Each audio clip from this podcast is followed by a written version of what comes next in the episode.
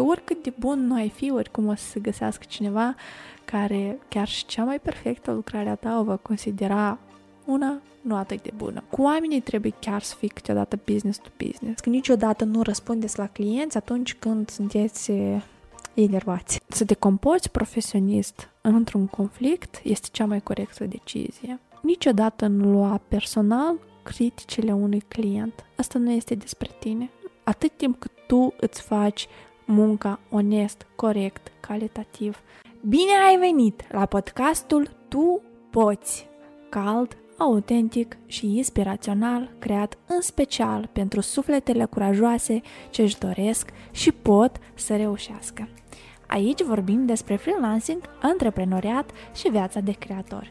Eu sunt Elena, gazda ta, și sunt astăzi aici, gata să împărtășesc cu tine experiența, modul meu de gândire, instrumentele ce te pot ajuta și pe tine să-ți creezi propria ta istorie de succes – eu cred că nimic în viața noastră nu este o simplă coincidență, iar dacă acest podcast a ajuns astăzi la tine, atunci te invit să-ți deschizi inima, să-l asculți și să te bucuri din plin de ceea ce urmează.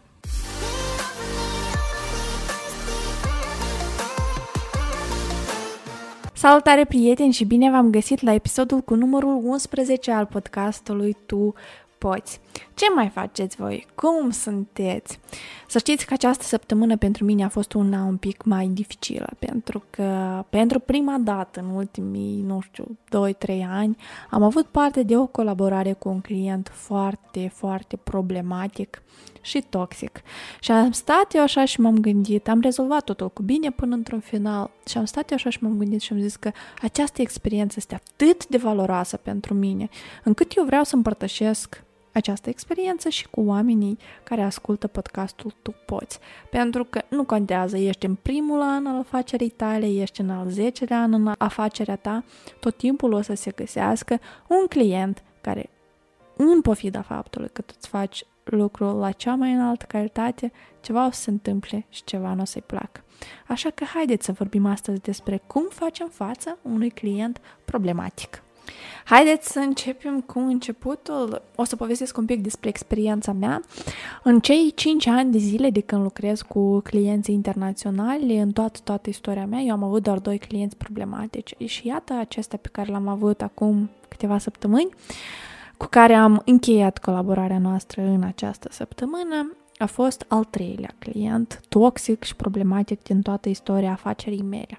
Și stăteam eu așa și mă gândeam că nimeni nu te salvează de la această experiență, nu există nimic în lume sigur care cumva poate să prevină apariția acestor uh, clienți și că oricât de bun nu ai fi, oricum o să se găsească cineva care chiar și cea mai perfectă lucrare a ta o va considera una nu atât de bună și una care nu-l mulțumește. Uh, Haideți să începem cu începutul, să povestesc un pic, să fac introducere în această poveste ca să înțelegeți de unde vin concluziile mele mai departe. Eu am avut uh, un client și noi am decis că o să colaborăm împreună, dar de la începutul discuției uh, eu am observat că clientul este absolut ok, nu dă uh, Uh, niște întrebări care ar fi trebuit să le dea referitor la, nu știu, cât ar dura proiectul, cum ar arăta fotografiile. Mi-a spus așa foarte mm, nu exact ce are nevoie. Am nevoie de fotografii de produs, am nevoie de fotografii lifestyle, am nevoie de fotografii, iată, ca pe site-urile acestea, dând un link către competitorii săi. Dar eu sunt așa un om care, dacă tu ai venit la mine pentru servicii, eu nu o să fac ceea ce au deja competitorii tăi. Eu permanent o să mă strădui să vin cu un nou, o nouă idee, cu, așa să spun, o nouă alură pentru proiectele comerciale pe care eu le fac și poate chiar și cu o nouă viziune pentru exact același produs. Oamenii care lucrează cu clienții de pe Amazon cred că știu despre ce vorbesc eu, pentru că tu poți să ai 3-4 companii care au exact același produs, pur și simplu logo-ul este înlocuit, pentru că, da, foarte mulți oameni la moment fac dropshipping din China. Și iată, acesta a fost unul din aceste cazuri în care clientul realizează produsul pe Amazon și pe site-ul lor propriu, dar își dorește fotografii exact ca la competitorii săi.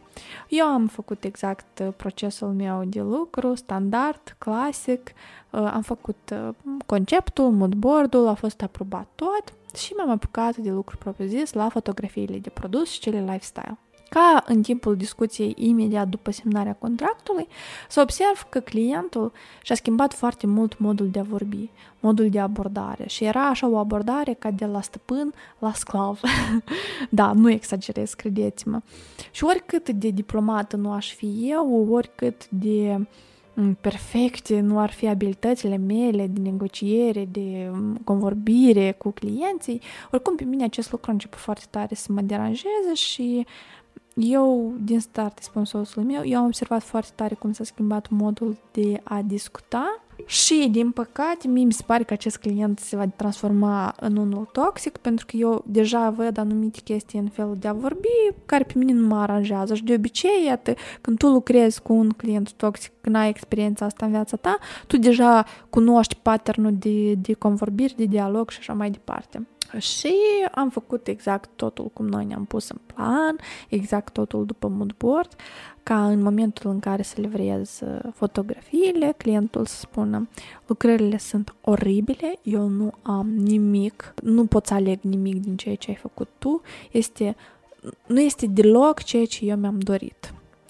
Dar ca să înțelegeți, eu am făcut exact ce era în moodboard și în, mod, în momentul când eu am livrat mai întâi moodboard-ul, clientul a spus, wow, extraordinar, superb. Și iată, când am văzut fotografiile, mi-a spus că calitatea nu este destul de bună, că ceva nu-i place, că cealaltă nu-i place. Și eu când întrebam concret cum vede această situație, mm, clientul a spus că Mm, poți să-mi transmiți, te rog frumos, fotografiile în format mare, ca eu să le văd, să mă asigur de calitate și eu să aleg din ele. Deci era clar că este o schemă, este, era clar că clientul pur și simplu își dorește aceste fotografii fără ca să plătească pentru ele, pentru că da, eu recunosc că nu sunt cel mai ieftin fotograf de pe piață, dar lucrul care l-am înțeles eu atunci, ce se întâmpla în, înăuntru personalității mele, eu înțelegeam foarte bine că asta nu este despre client, că, oh my god, ce-am făcut, ce-am făcut, unde am greșit, ce vrea universul să mă învețe.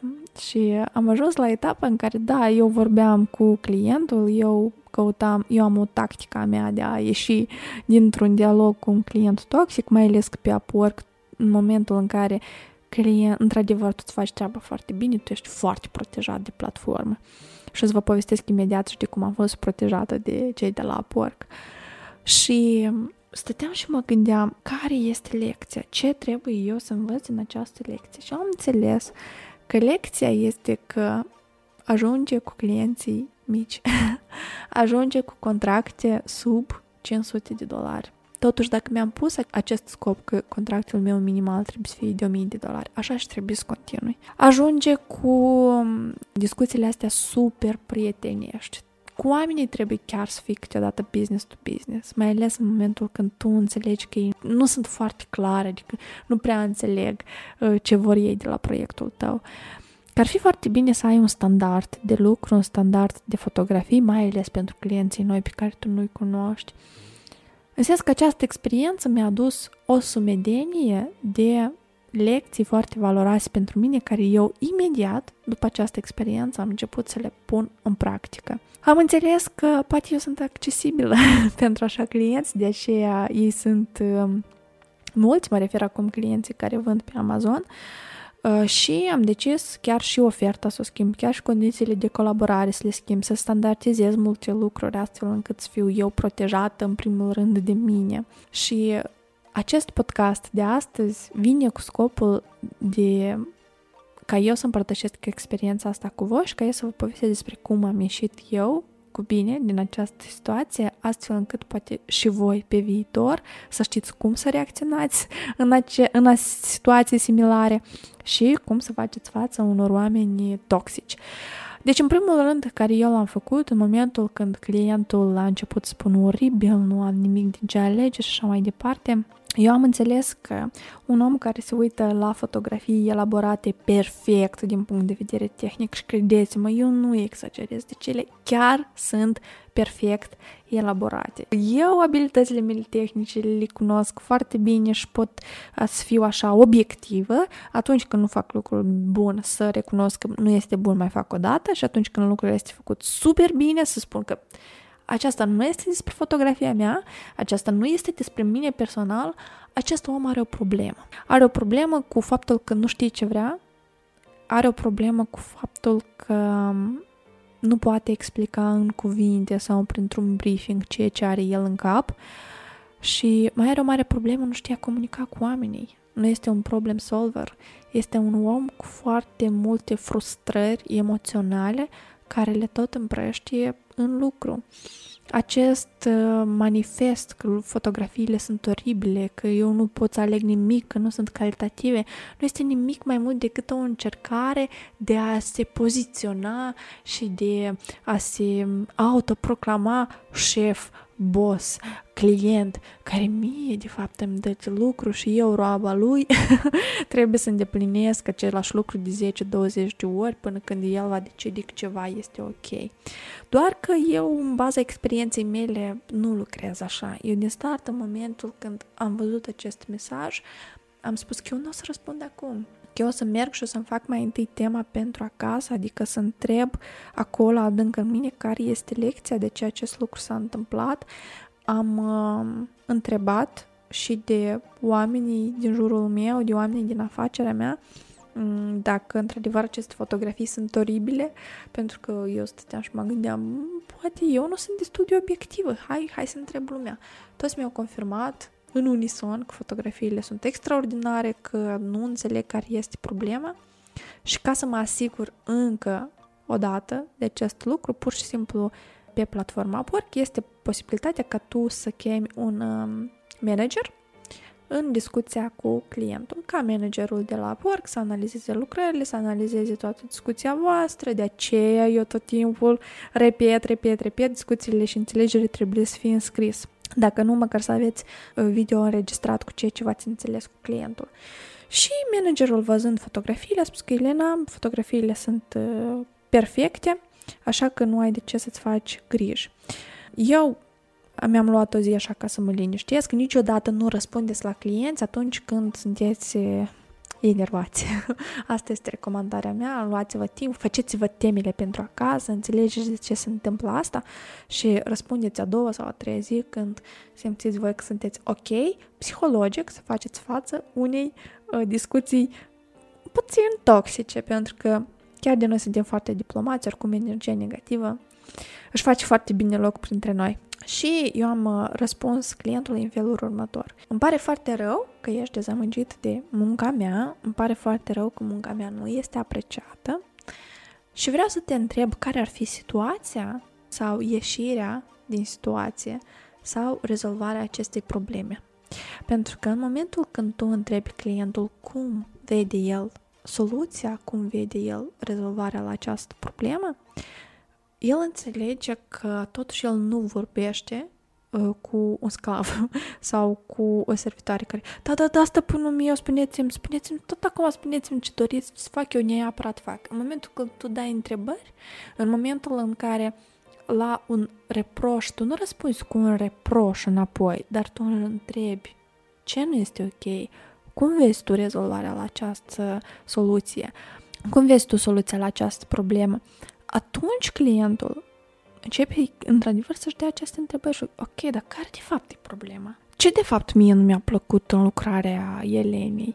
Um, care de fapt este problema? Cum putem noi să o rezolvăm? Care ar fi soluția? Și în momentul când clientul începe să-și adreseze aceste întrebări, el trebuie să formuleze problemele și trebuie să formuleze soluțiile la aceste întrebări. Și când el analizează aceste lucruri, înțelegi? Nu stă totul chiar atât de prost, da? Nu este totul chiar atât de rău.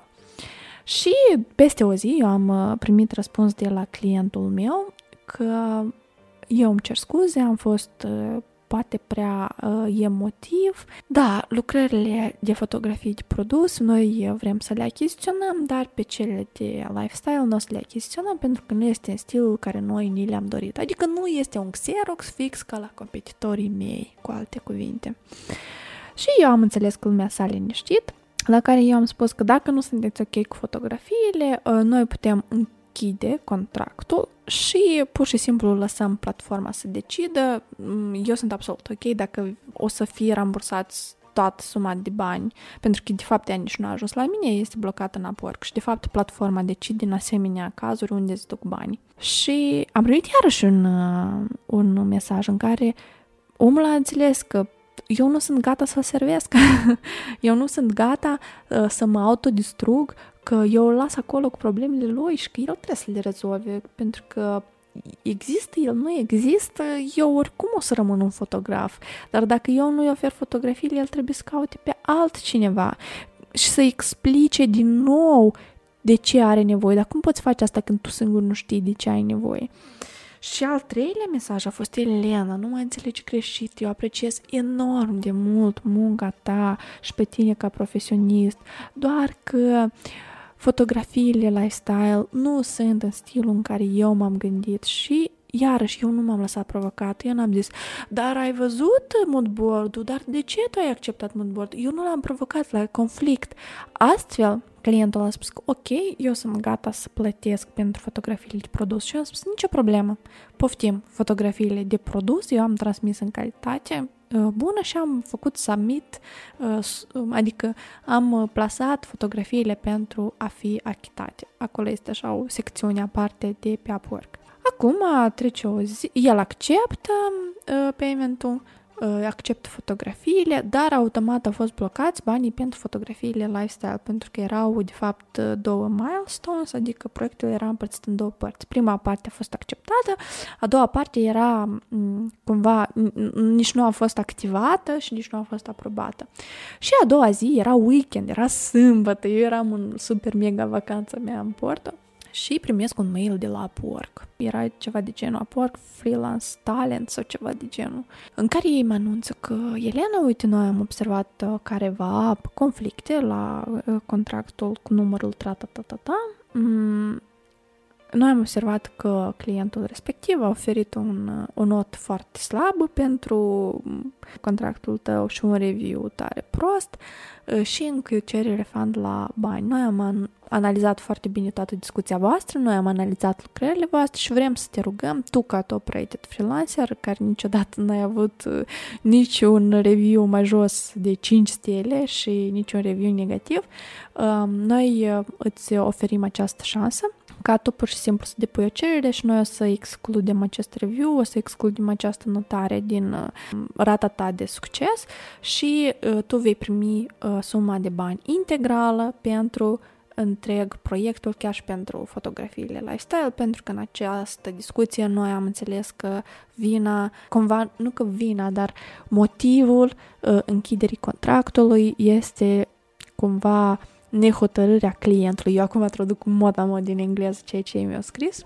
Și am zis că, ok, am făcut toată partea asta legală, am scris eu scrisoarea, uh, cumva cererea care ei m-au rugat să o scriu.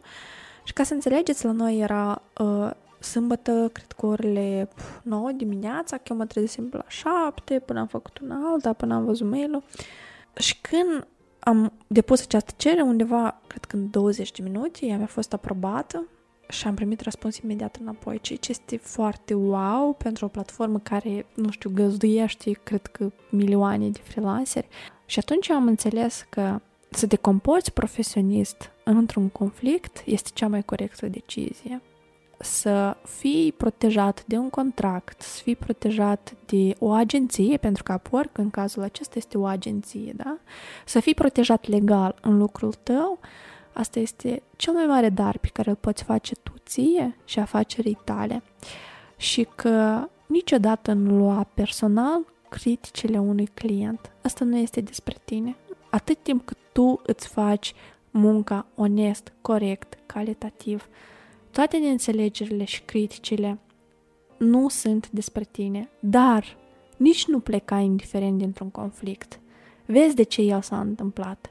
Vezi ce vrea Universul să te învețe.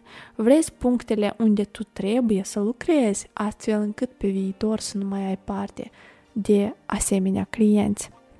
Eu tare mult am dorit să împărtășesc această experiență cu voi prin intermediul unui episod separat uh, în cadrul podcastului Tu Poți, pentru că eu chiar cred că noi nimeni nu suntem 100% asigurați că noi nu vom avea parte de clienți toxici și grei uh, și negativi. Chiar de suntem, iată, în exemplul meu, în al 12-lea an când fac fotografie în general și în al 6-lea an de afacere. Există, există oameni de tot felul, există clienți de tot felul. De datoria noastră este ca cumva prin contracte, prin termeni legali, prin modalitatea noastră de lucru, prin claritatea cu care noi comunicăm cu clienții noștri, să ne formăm pereți de, așa să spun, protecție uh, pentru cei care sunt mai puțin prietenoși, care nu prea știu ce vor de la viață și care poate nici nu ar trebui să vă brăieze vouă energie.